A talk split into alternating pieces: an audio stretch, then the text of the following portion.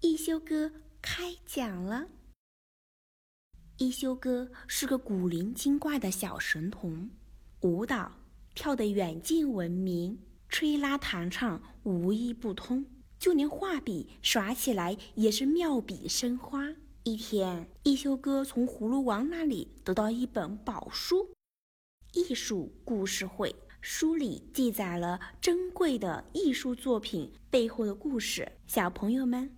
你们想知道是什么样的故事吗？听一休哥开讲了。艺术家是怎样炼成的？一休哥讲述艺术家背后的故事。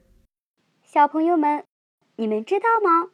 在通往艺术殿堂的路上，总是荆棘密布，磨难重重，只有具备非凡的勇气和不屈的意志，才能最终到达。想知道古今中外的大艺术家们都经历了哪些困难，运用了哪些智慧，才最终成为影响人类艺术进程的名人巨匠吗？快让一休哥讲给你们听吧。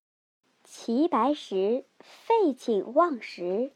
我们都知道，齐白石是美术界的一代宗师。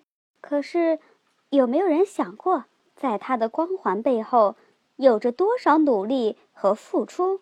齐白石有每天必画五幅画的习惯。有一次他过生日，家里宾客迎门，十分的热闹。齐白石送走了一波又一波客人，一整天忙下来，已经没有时间画画了。齐白石心里有种莫名的负罪感，于是第二天他一大早便起床，饭也不吃就去作画。家人们很是心疼他，都劝他去吃饭。可是齐白石始终不肯放下手中的画笔，五幅画终于画完了。